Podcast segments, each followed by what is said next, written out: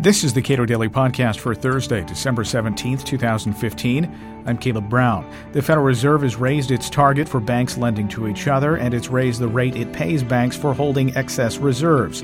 George Selgin, director of the Cato Institute's Center for Monetary and Financial Alternatives, says the former is largely meaningless and the latter actively damaging. We spoke after the Fed announcement yesterday. In the good old days uh, before the crisis, when the Fed would uh, announce a different target for the federal funds rate, uh, it was able to actually achieve that target uh, by buying or selling uh, government securities, which would either increase or reduce the available supply of bank reserves. And so that would mean that the rate at which banks lend to each other overnight would be influenced by how readily available reserves were. The problem is that uh, during the crisis, the Fed essentially lost control of the federal funds rate, and despite its uh, various efforts to uh, maintain that control, the Fed found that uh, the uh, target it was setting or trying to set for the federal funds rate, the target that it announced, was no longer uh, related to the actual uh, uh, rate of interest at which banks were, in fact, exchanging reserves, trading reserves on the overnight market, which had fallen below the target. Uh, so the Fed, uh, for example, uh, for some time in 2008 had set the target federal funds rate at 2 percent but no trading was taking place at 2%. Whatever trading was taking place was taking place below that. The situation has essentially remained that way uh, right up to this time. So there is a, an, there was before today's decision a federal funds rate target, but nothing was happening at that rate in the overnight market. So we could say that the target was above whatever the true equilibrium interest rate was at which trading on the federal funds market would take place.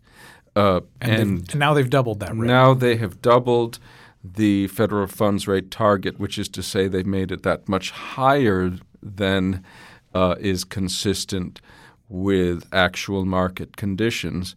And so, of course, uh, that means uh, that uh, they're merely changing their target, but they are not there's no more reason to suppose that they're reaching or going to reach that target than has been the case uh, in the last few years. So the increase in a target that you don't actually meet uh, in itself is purely symbolic. That is, it, it, doesn't follow that anything is actually happening to interest rates generally in the economy as a result of this gesture. So the uh, other half of this is uh, raising the rate of interest that the Federal Reserve itself pays to banks for holding excess reserves. Now, let's let's do a little history lesson here. How did we get to the point that the Federal Reserve was paying interest on reserves held by banks? Well, the story here is fascinating, uh, but also very perplexing because uh, uh, it is one of the most counterproductive steps the Fed took, and the uh, logic behind it, as offered by the Fed, is really quite contorted. So let me try to explain.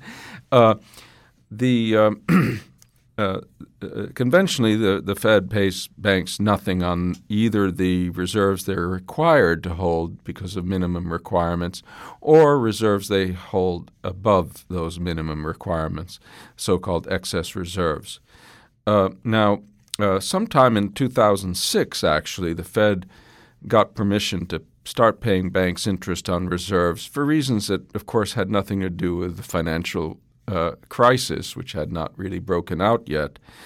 Uh, the idea was that uh, banks suffer an opportunity cost from holding reserves, especially reserves they are f- required by law to hold, and so it would be more efficient if they could earn interest on these reserves proportional to interest that they could get from lending. Uh, now, the Fed had not implemented this policy.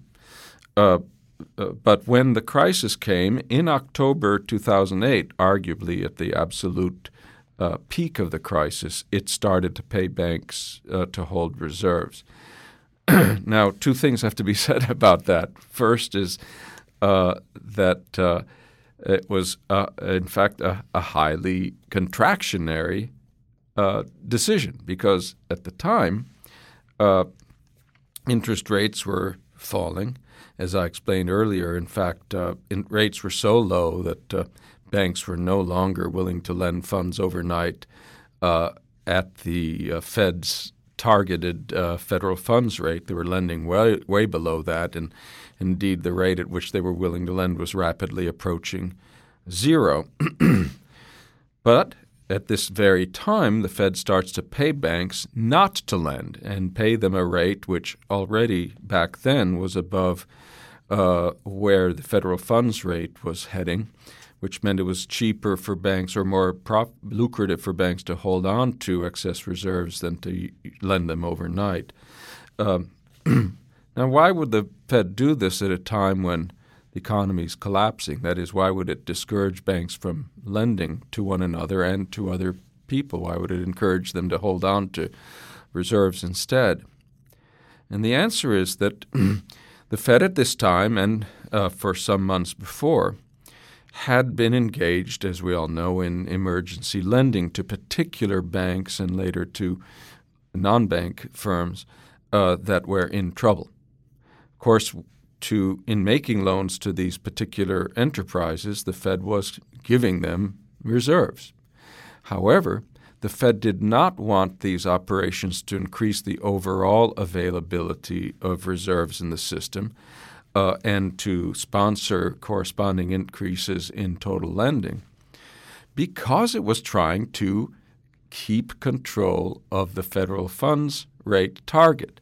Remember how I said they held the target at 2%, but eventually they, they couldn't get banks to actually, uh, uh, the market rate to actually stay at 2%? Well, part of their effort to try and keep uh, the federal funds rate uh, at target was to make sure banks didn't have a lot of reserves that to lend on that market, which would tend to make the federal funds rate fall. So, up until October 2008, here's what they did. When they lent money uh, to a troubled bank, as they did through several of their new emergency lending facilities or directly in the case of certain bailouts, they removed an equivalent amount of reserves from elsewhere in the system by selling treasuries off of their portfolio, uh, which is equivalent to buying back reserves. So they were enhancing the liquidity of certain institutions, but they were making up for it by reducing market liquidity in general. And this meant that there was no overall increase in liquidity that could have spilled over into interest rates and contributed to the Fed's failure to keep them where it wanted them. This this part of the Fed's strategy, again up to 2000, October 2008, is called was called sterilized lending. However, in uh, 2000, October 2008, the Fed had reduced, by that time, the Fed had reduced its Treasury's portfolio so much that it no longer had any ammunition with which to sterilize its uh, emergency loans, particularly in connection with the AIG bailout. Um, and so, what, what was it going to do to prevent banks from having stuff that would increase total lending and reduce interest rates further? Well, this is when they came up with a bright idea of instituting interest on reserves uh, at a time when they hadn't planned to and hadn't even had permission to do it yet. They got the permission to institute it earlier than planned for the purpose of making sure that new reserves they created, which they no longer could avoid creating by sterilization, would be immobilized, would be held on to the banks that got hold of them instead of used to make loans. And again, the purpose of this was to prevent any general increase in lending that would reduce interest rates bef- below what the Fed was still trying to maintain as its uh, interest rate target. The problem is that while all this is happening, total lending in the economy is collapsing. It takes a wild dive in the last quarter of 2008 and keeps diving down after that. So, um, in other words, the Fed was going about all these policies to prevent an increase in liquidity in the economy and prevent an increase in lending in the economy at a time when lending is collapsing, which is to say, the Fed went through all these shenanigans as if its goal was to make sure that credit collapsed because the, without these steps, credit would not have collapsed or would have certainly have collapsed less. Uh, what should the Fed have done at this meeting? They, whatever they should have done earlier, we won't worry about that. But what should they have done at this meeting? Well, uh, uh, the payment of interest on reserves, which was so counterproductive back in 2008, has, has continued to be uh, an anti recovery uh, uh, measure, though not regarded as such by the Fed. And um, most estimates of where uh, interest rates in the real economy are, their natural levels, place them in uh, place short-term interest rates at negative levels. Even Janet Yellen has a paper where she cites all the literature and approvingly on estimating the federal funds rate natural level today as being not much different from zero. Okay, so what does that mean? It means two things. It means, first of all, that there's no sense in having a federal funds rate target that's above the estimated and likely natural federal funds rate. So that gesture was meaningless. They shouldn't have done anything. They shouldn't have changed the target. Perhaps they shouldn't even talk about a target that's just not where interest rates are, and changing the target doesn't change where they go. It's as if you're a marksman, and um, you know you're you you uh, put a, your target further away uh, uh, in order to show what a great marksman you are, except for that your arrow hasn't been reaching the target even when it was closer. okay, this is more or less what's happening. As regards the interest on reserves, um, the that interest rate instead of being doubled should have been eliminated. The banks shouldn't be encouraged to hold excess reserves in, econ- in an economy that's still still uh, uh, having problems, is still not fully recovered from the depths of the crisis. The case for having an interest rate on reserves on reserves is, if it exists at all, is one for having banks earn interest at a time when everybody's earning interest, so that the banks are not worse off than anyone else. But what we've got now is banks being paid more uh, on interest than than uh, than they can get from lending, and that means that they're actually uh, uh getting a nice deal at a time when uh, other people's earnings, rates of returns, etc., are, are very bad. So both of these moves have been uh, quite wrong-headed, but no more so than the moves that the Fed has been taking since the beginnings of this crisis. So, to what extent is are these payments on reserves, these continued payments on reserves, a subsidy paid to banks by taxpayers? Uh, they are that in an important sense. The revenue that the Fed earns on its portfolio uh, is used to uh, for two purposes. First of all, the Fed covers its expenses out of these revenues. It does have lots of operating expenses, uh, but whatever is left over uh, normally is rebated to the U.S. Treasury. So essentially, uh, some that means that some part of the the uh, debt that the Treasury has outstanding that's held by the Fed, it's effectively not really having to pay any interest on the debt, and that's that, of course, is a break to taxpayers. Uh, conversely, by paying interest to banks on their excess reserves, which t- today that's a, a, large amount of money because those excess it's trillions reserves, of dollars. The excess reserves are trillions of dollars, and the interest on those reserves uh, is itself, therefore, not by any means uh, trivial. And uh, that means that taxpayers, uh, the first approximately the government itself, but uh, ultimately taxpayers uh, have a greater debt burden to foot than they would otherwise.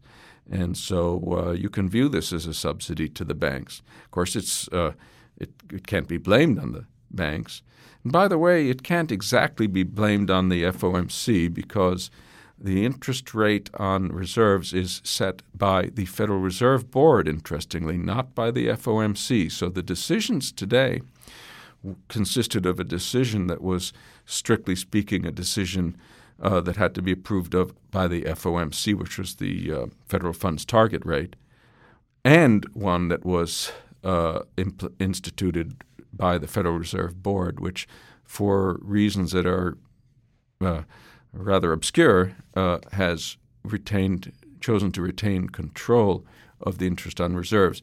That's, of course, an important policy issue right there because as interest on reserves becomes a more important tool of monetary policy, effectively what that means is that uh, monetary policy is being controlled more by the Federal Reserve Board than by the FOMC, which is not the way it's supposed to work. George Selgin is director of the Cato Institute Center for Monetary and Financial Alternatives. Read more of his work at cato.org.